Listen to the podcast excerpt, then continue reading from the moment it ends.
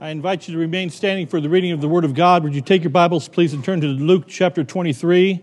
Luke in chapter 23. We'd like to read responsively this morning, beginning in verse number 32 to verse number 43. Allow me to read verse 32, and I will read the succeeding even numbered verses through verse 42. Would you read with me, please, verse 33, along with the succeeding odd numbered verses to verse 43? Once again, that's Luke chapter 23, verses 32 through 43, and reading responsively. And there were also two other malefactors led with him to be put to death. And when they were come to the place which is called Calvary, there they crucified him, and the malefactors, one on the right hand and the other on the left. Then said Jesus, Father, forgive them, for they know not what they do and they parted his raiment and cast lots. And the people stood before, and the rulers also. Were. He saved others, let him save himself, if he be Christ, the chosen of God. And the soldiers also mocked him, coming to him and offering him vinegar, and saying, If thou be the king of the Jews, save thyself. And a superscription also was written over him in letters of Greek and Latin and Hebrew, This is the King of the Jews. And one of the malefactors which were hanged railed on him, saying, If thou be Christ, save thyself and us. But the other answering rebuked him, saying, Dost thou not fear God, seeing thou art in the same condemnation? And we indeed justly, for we received his due reward of our deeds. But this man hath done nothing amiss. And he said unto Jesus, Lord, remember me when thou comest into thy kingdom. And Jesus said unto him, Verily I say unto thee, today thou shalt be with me in paradise. May God add his blessing to the reading of his word. Let's make our prayer. Now, Heavenly Father, as we look at the Calvary's cross this morning, have your will and way in every heart and with every mind and every thought, Lord, that traces across our minds in the next half hour of preaching thy word, we pray. And Lord, do a work of grace in every heart we ask, and we'll thank you for it. I pray these things in Jesus' name, for his sake. Amen. You may be seated. We look forward to next Sunday. Obviously, it's Resurrection Sunday, but this is Palm Sunday.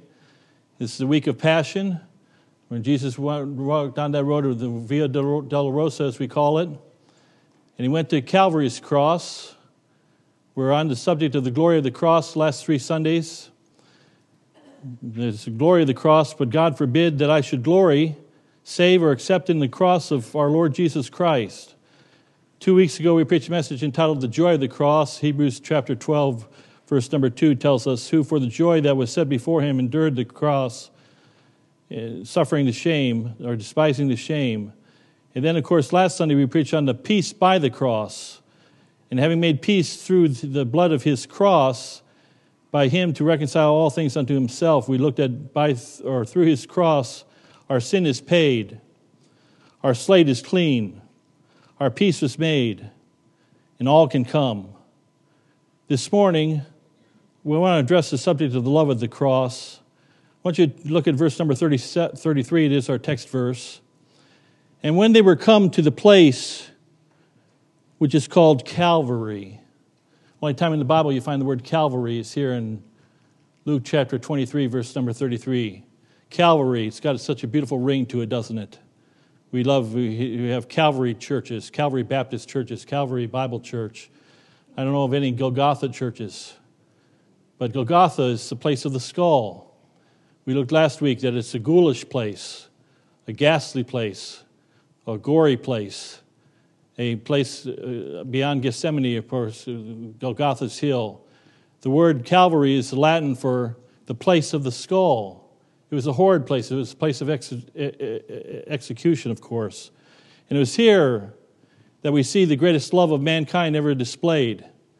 For God so loved the world that he gave his only begotten Son, that whosoever believeth in him should not perish but have everlasting life. It was brokered at the cross of Calvary. I want to give you four things this morning as we dissect our passage of Scripture this morning. I want you to consider Calvary's love. Notice verse 33 as we begin. And when they were come to the place which is called Calvary, There they crucified him. And the malefactors, one on the right hand and the other on the left. I want you to consider this, these two common thieves, as they were known, two common criminals. Their commonality. We don't know who was on the right hand and who was on the left hand. We don't know their names. We don't know anything about them. We know they weren't Roman citizens because Romans were not allowed to be crucified. We suspect that they were Jews. We suspect that maybe they were followers of Barabbas. Remember at Pilate's judgment hall, they asked, when they had a choice between Barabbas and Christ, they said, Give us Barabbas. What will I do with this one that's called Jesus? They said, Crucify him, crucify him. They could have been followers of Barabbas. We don't know their age. We don't know for sure if they were Jews, but we, we suspected they probably were. This crucifixion was the, the ex, execution of choice for Jews. And we see the equality of Christ, of Calvary's love this morning. The equality of Calvary's love. Was it on the right hand, the thief on the right hand, or the thief on the left hand that received the Lord as we read the passage of Scripture? We don't know. But I want to give you some common grounds with both of these thieves, one on one side, one on the other side of Christ. And everybody in this room fits in one of these, in the lives of one of these two thieves, of course. First of all, both were criminals, both were sinners. The Bible says, For all have sinned and come short of the glory of God. As is written, there's none righteous, no, not one. There's a, we're all sinners. We're big sinners, little sinners, rich sinners, poor sinners, male sinners, female sinners, boy sinners, girl sinners.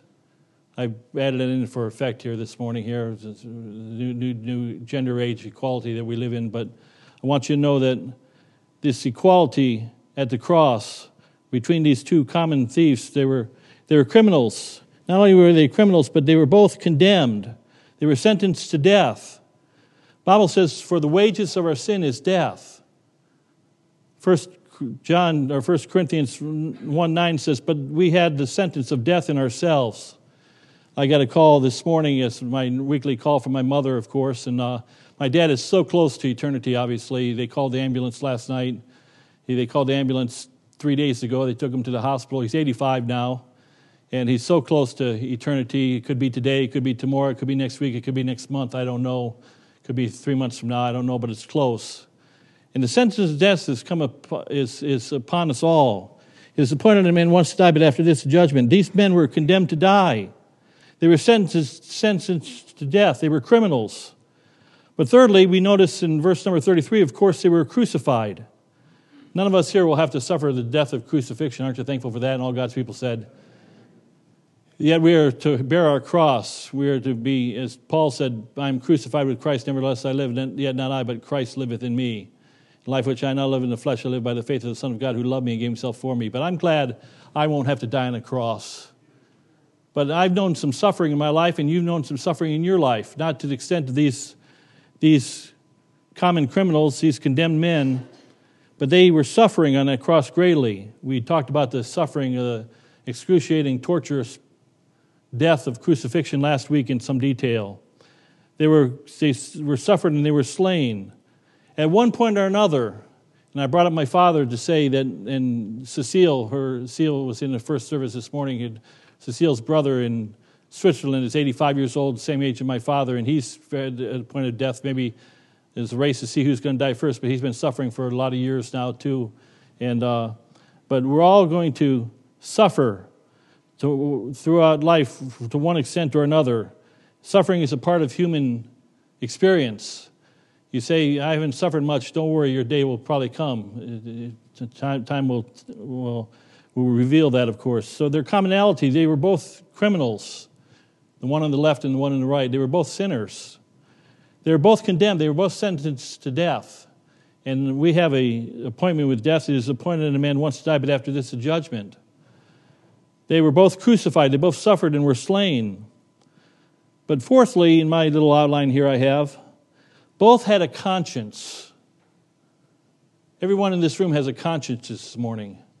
You have a clean conscience, or a good conscience, or a bad conscience, or a corrupt conscience, or a cursed conscience. But we have a conscience. And the Bible says in John chapter 16, verse 8 through 11, speaking about the Holy Spirit of God, and when he has come, he will reprove the world of sin and of righteousness and of judgment. Men are convicted of their sin and the, the depravity of man, the, the sinfulness of man, the, the wickedness of man is, is, is hard to comprehend, of course. And even unsaved people, people that are not Christians, they have a conscience. And their conscience, one has a corrupted conscience, one had a convicted conscience, as we're going to find out. But these two men on the cross, these two men had a commonality, of course. They, they, they had equal access to the Savior. They both had a confrontation. Notice verse number 38 of our text. Above the placard, uh, above the head of Jesus, rather, was, and his superscription also was written over him in letters in, of Greek and Latin and Hebrew. This is the King of the Jews. They were confronted with the fact that Jesus Christ was called the King of the Jews. In Revelation, he's called the King of Kings and Lord of Lords. Everyone, I would dare say that everyone in America has been confronted with Jesus Christ hundreds and thousands of times in their life in the way of his name uttered in profanity. You notice when somebody stubs their toe or something goes wrong or they're cursed at work, they don't say, Oh, Muhammad. They don't say, Oh, Allah. But the name that's above all in every name is used in cursing. If you've never been to church, you know the name of Jesus Christ, if you live in America and you live around the world. Here these men are being hanged, they're being crucified, one on the right hand, one on the left hand side. And there's confronta- confrontation with Christ in the superscription and the sign. And, the, and you go down south and you see the three crosses and on hillsides all over uh, the south part of our country. You'll see billboards Jesus saves. You must be born again. Uh, Jesus is coming again. You cannot help but be confronted with the fact that Jesus is alive, that Jesus is the Savior. Both these men had a conversation or a confrontation, and then both of them had a, had a personal conversation with Christ. Think about that. They saw Christ for six hours on that cross. They even spoke to him, as we're going to find out. We speak to Christ and uh, we see him every day. And the Bible says in Psalm 19, the heavens declare the glory of God, and the firmament showeth his handiwork. Day unto day uttereth speech, and night unto night showeth knowledge. There is no speech nor language where their voice is not heard. Their line has gone up to the end of the world. We see, when we look out, when I look at these windows, I see a speck of God's creation. I see God. I see God in the trees. I see God in flowers, in the lily of the valley, as we just sang. I see him in tulips. I see him in, in his creation. I see him in humanity. I see him in the spark and the twinkle of an eye. I see Christ, of course. And these men saw Christ up close and personal for six hours. So they, they had a confrontation with the King of Kings and Lord of Lords. They had a conscience, a sense of guilt, a sense of sin. They were crucified, they were condemned, they sentenced to die, and of course they were criminals, they were sinners. But I want you to notice these two men, like all of us, they both had a conclusion. One day, Bible says it is appointed on man wants to die. We don't know the age of these men, but we suspect they were young criminals, young thieves. Maybe they were in their teens, maybe their 20s, 30s. We don't know really. The Bible doesn't tell us. But one way or another, the Bible says, What is our life? We're but a vapor. We're here today and gone tomorrow. We're, we're, whether we live to be 70 or 80, life goes by like a f- flash. And their life was short, and death was quick. That day they were sentenced to death, of course, they would hang and bleed and die, as you, the other Gospels tell us. They came and broke their legs, of course, and they hung about the same time, a number of hours that Christ hung on the cross, six hours. So both had a conclusion. Both had a short lives, and both had a soon death. Both had a confrontation. Both had conversations with Christ Himself. Both had a conscience, and were, both were crucified. Both were condemned. Both were criminals, but only one was converted. Only one was saved, and we'll look at that in a few moments. But anyone wanting to go to the crucifixion, this is grotesque, I know, gory, graphic, I realize. But crucifixion was a public display. Anybody could come to the cross, anybody could witness. It was a public ex- execution, of course. And there was only a handful of people there, some women, and John was the only apostle that was there. His rains came down and the thunder roared and the sky turned to blackness from noon till three, Christ hung on the cross with just a handful of people. uh, witnessing the, the death, but anybody could come to the cross. It's true today that anybody can still come to the cross of Calvary and kneel at the cross. Second Corinthians, Second Peter three nine reminds us the Lord is not slack concerning His promise, as some men count slackness, but is long suffering to usward, not willing that any should perish, but that all should come to repentance. Revelation chapter 22, five verses from the end of the Bible, verse 17. The, and the Bible says, In the Spirit, that's the Holy Spirit of God, and the bride, that's the children of God, say, Come. And let him that heareth say, Come. Let him that is athirst come. And whosoever will, let him come and take of the water of life freely. You see, folks, there's, I want you to know that there's love, there's equality at Calvary's cross. And Calvary's cross, between Lord Jesus Christ, there was one thief on the right hand and one thief on the left hand. One receives, one rejects. One calls upon Christ, the other, uh, uh, other mocks Christ, of course. We see the equality at Calvary's cross and this love at Calvary's cross. But I want you to notice, secondly, verse number 34, as we begin to journey down through the passage. Then said Jesus, and we looked at this last week, of course, Father, forgive them, for they know not what they do. The first of seven great sayings on the cross of Calvary, the first saying, I prefer to think that Christ said those words when they were nailing his hands and feet to the cross of Calvary. Without a whimper, without a cry, without a burst of anger or profanity or, or he, he, he died as lamb to slaughter, to sheep uh, silent to the slaughter, and he, he prayed that prayer, a prayer, a plea, a petition. Father, forgive them, for they know not what they do. You see, I want you to consider for a few minutes here as we look at verse 35 the extremities of Calvary's love. The question is asked who, were, who was he asking to forgive? Were the Romans that nailed his hands and feet to the cross? Who was he praying to forgive? Look at verse 35. And the people stood beholding, and the rulers also with them derided him, saying, He saved others.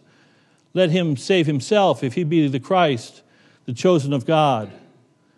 You think of the variety of people in verses 30 and 4 and 35 from the Romans to his relatives, from the pagan to the princes, from the rotten wicked to the filthy religious, from his enemies to his ethnicity, from those that hated him and to his own race, his own people. He came unto his own, his own received him not.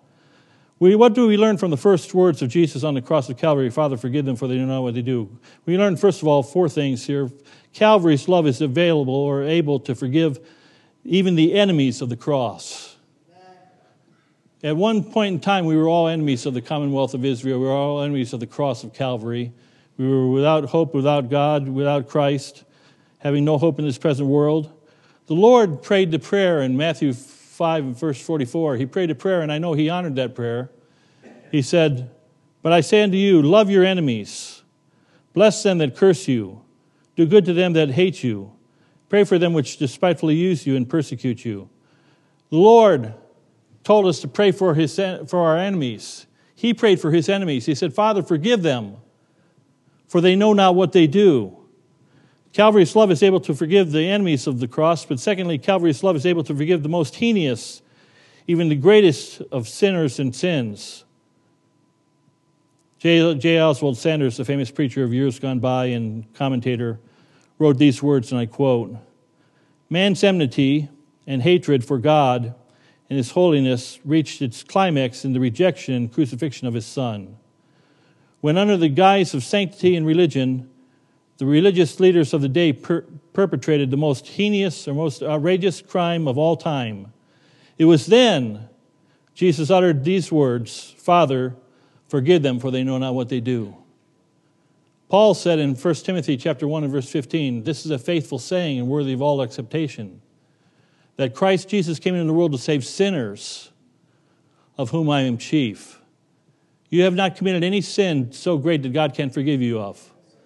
There's only one sin that God will never forgive, and that's the sin of rejecting His Savior, His Son as, as your Savior, not receiving Christ as Savior. And then I want you to notice the, back to our, our first phrase that Jesus said, Father, forgive them for they know not what they do. I want you to consider that as theologians have dissected this verse, there's been whole books written on this one verse of, one verse of Scripture, this first prayer, this first saying of the seven on Calvary's cross. That there are those that say, well, he's just, he just forgave them for the sins of ignorance. But I would submit to you that God forgives us of our sins of ignorance and sins, sins of consciousness, sins of knowledge.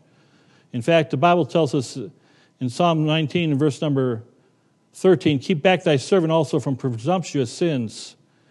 Calvary's love covers, thirdly, the ignorant as well as the willful sins. And I would conjecture, I think it's true for every one of us, that most of the sin that we commit, we commit it willfully. We know what we're doing, and we do it anyhow. Therefore, to him that knoweth to do good and doeth it not, to him it is sin. You know, there's one bad thing about you coming to church this morning. That is when you leave, you're a little bit more accountable than you were when you walked in the, first walked in the door. Too much is given, much shall be required. We, we know much. We, we, we, the sense of omission, things that we don't do that we should do, The sense of commission, things that we do do that we shouldn't do. One church talks about mortal sins and venial sins, big sins, little sins, sins that were worthy of death and sins that can be so called sacrifice, but all sin is sin. And I want you to know that most of our sin that we commit as Christians is willful sin.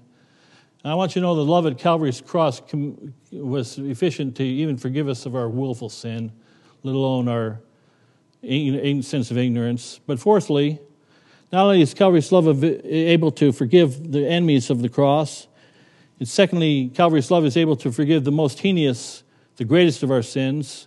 Thirdly, Calvary's blood, uh, Calvary's lo- love rather covers the ignorant as well as the willful sins.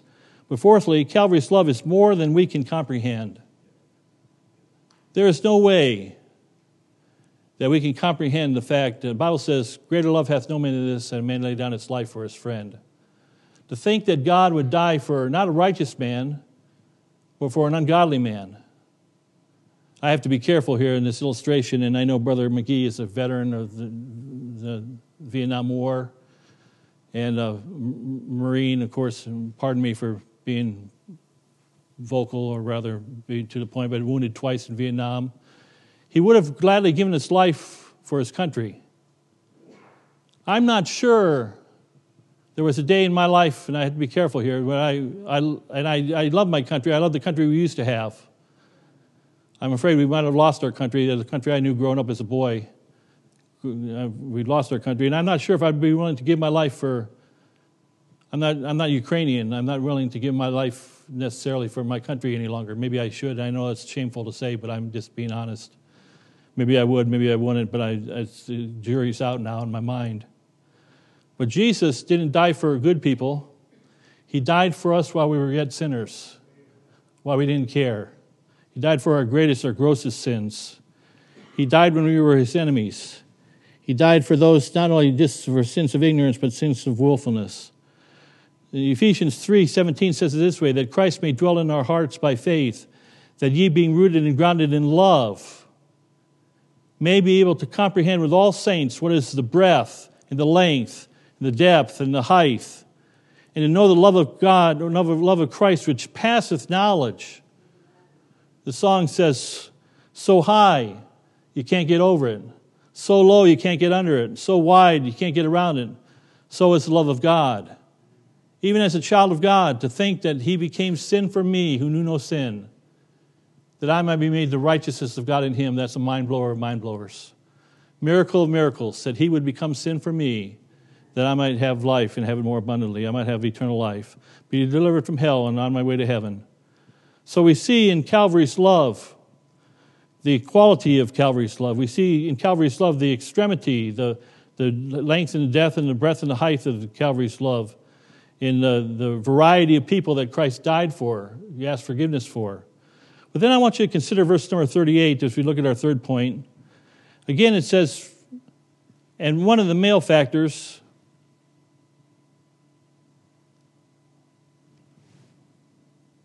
oh, excuse me, verse number 38, and a superscription also was written over him in letters of Greek and Latin and Hebrew. Notice, I love our Bible, it has it all capitalized, and God wanted it that way. This is the King of the Jews. Later on in Revelation 19, he's called the King of Kings and Lord of Lords. He's called the King of Kings and Lord of Lords in 1 Timothy chapter 6. I want you to consider the, the fact that the highest of the high condescended to become the lowest of the low. The King of all glory condescended, came from the Father's throne above, so free, so infinite is grace. He emptied himself with all but love and bled for Adam's helpless race. Calvary's love is extravagant in the fact that the highest of high became the lowest of low. Philippians 2 7 and 8. In fact, Brother Dave used it in his Sunday school class this morning.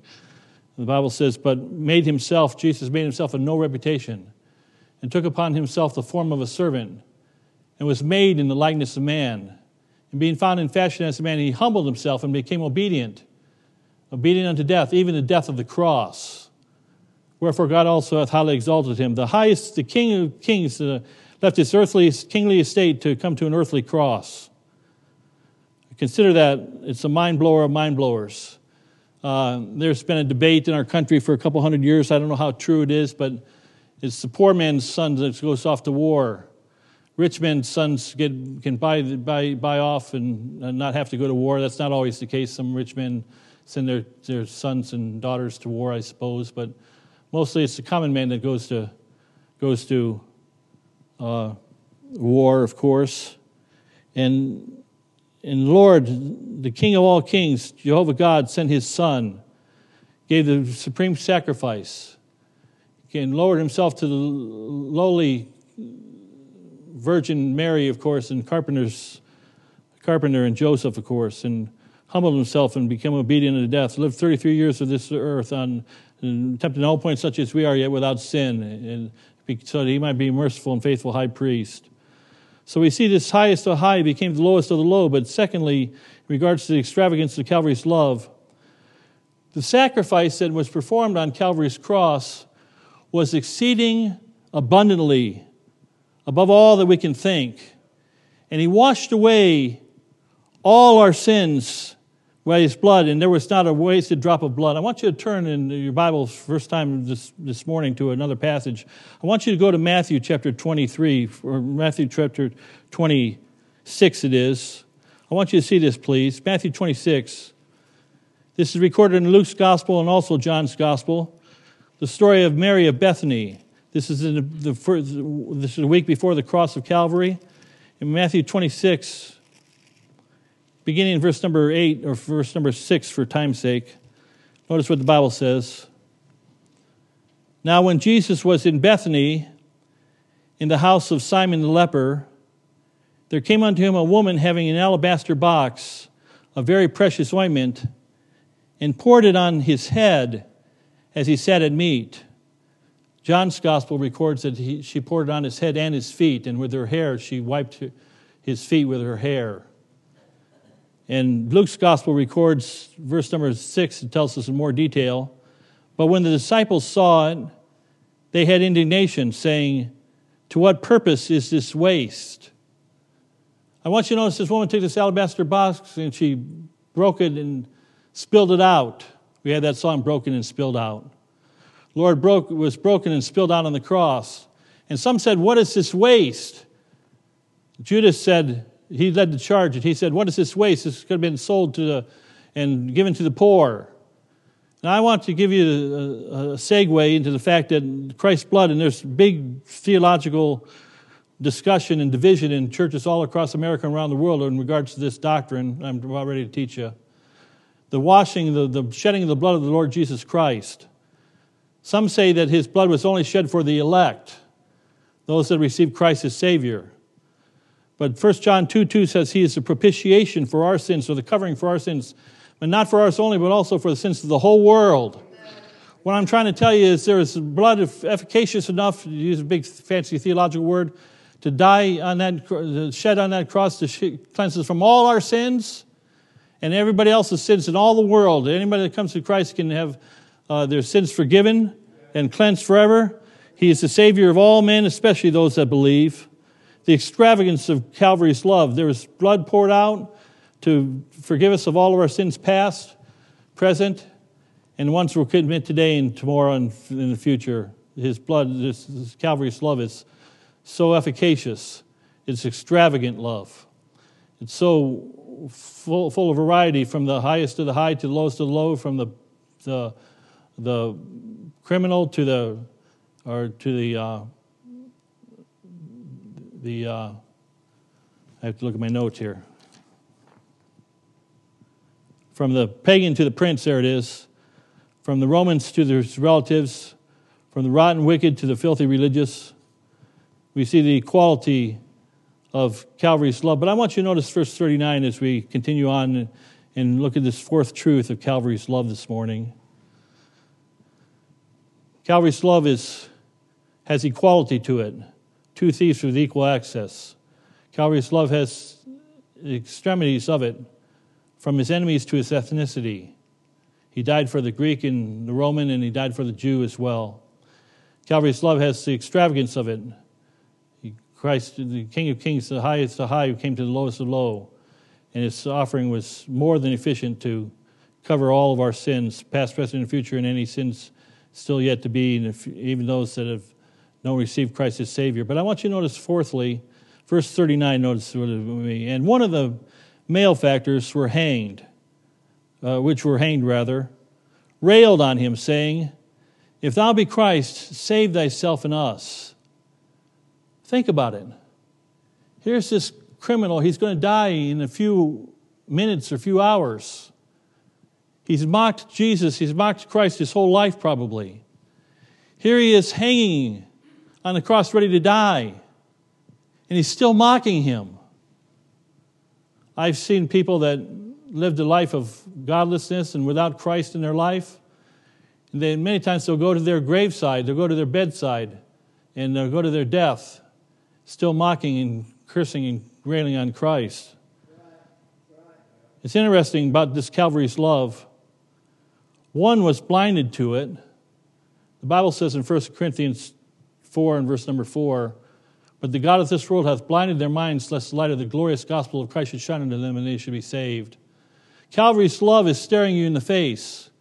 Calvary's love is real, but some are blinded to it. One, one was blinded to it, one believed in it. For God so loved the world that he gave his only begotten Son, that whosoever believeth in him should not perish but have everlasting life. One fought it. One said, If thou be the Christ, come down from the cross and save thyself and save us. One found it. One refused it. One received it. He came unto his own, John 1:11. And his own received him not. But as many as received him, to them gave he the power and becomes the sons of God, even to them that believe on his name. One profaned it, one pled for it. He said, Lord, be merciful to me, a sinner. He said in verse number 32, it is, Lord, remember me when thou comest into thy kingdom. He prayed a simple sinner, sinner like prayer. And the Lord said in verse number 43, And Jesus said unto him, Verily I say unto thee, notice the next two words, today. To be absent from the body for those in Christ is to be present with the Lord. For to me to live is Christ, Paul said, and to die is gain. We see, for Jesus said, For today thou shalt be with me in paradise. That day, the last day, one life, one's life ended vilely, the other one's life ended victoriously. And this is a victory that overcomes the world, even our faith. I've given my testimony at least 100 times, probably 500 times from the pulpit. I give it to 501st time. As an 11 year old boy, grew up in country Ohio, went to a church, didn't even know why I was going to church. The neighbors brought me there, and I went to something called a revival meeting. I didn't even know what a revival meeting was. I don't even know if I heard the word before. An evangelist got up and preached the gospel. I sat in the second row. An invitation was given, Uh, and uh, we sang "Just as I Am" without one plea. I don't think I'd ever heard the song before, but I remember that day. I walked forward with my little Cleveland Indians baseball cap on. The preacher took me to his back office. Back in those days, that's what seemed like happened. The preacher led me in a sinner's prayer. I didn't want to go to hell. He said, You need to receive Jesus as Savior. I didn't know Jesus was God. I didn't know about the Trinity. I didn't know he was born of a virgin at 11 years old. I don't think I knew what a virgin was. And yet I called upon, with the knowledge that I had as an 11 year old boy, as a child, I came to Christ, asked him to forgive me my sin and come into my heart. I don't ever remember crying a tear that day at 11 years old. But many, many, many times since then, I've shed tears knowing how wonderful it is to be saved. See, today, these two thieves on the cross, one is without him, and one without him forever, and one is with him. How about you today? 2 Corinthians 6 2 tells us, Behold, now is the accepted time. Behold, now is the day of salvation. The songwriter said, in fact, John Starnes wrote the song and he sings the song See my Jesus on the cross, the people crying. Looking on, a man would think it tragedy. But what the world could not see was when they nailed him to that tree, it would break the sin, chains of sin's captivity. Love grew where the blood fell. Flowers of hope sprang up for men in misery. Sin died where the blood fell. I'm so glad his precious blood has covered me. I want you to just meditate for about four minutes here as we consider that truth. Love grew where the blood fell. Heavenly Father, Lord, thank you for Calvary's love this morning. Lord, help us to comprehend the length and the breadth and the height and the depth the love of Christ which passes understanding. Pray, Lord, that you bless as we have a last moments of invitation, dear God. May we have more love to thee, O Christ. More love to thee, O Christ. Help us on bended knee, Lord, make this our earnest plea that we have more love to thee, we pray. Lord, bless in our invitation time, Lord, maybe there be those who need to receive Christ as Savior today. We pray, pray that you work in their heart, Holy Spirit of God, and may today be the day of salvation and by receiving Christ alone as their Lord and Savior. Well, thank you for it, Lord. I pray you bless in our moments of invitation. In Christ's name I pray. Amen. As we stand, page 90 is in the hymn book, page 90. And let's sing that first verse.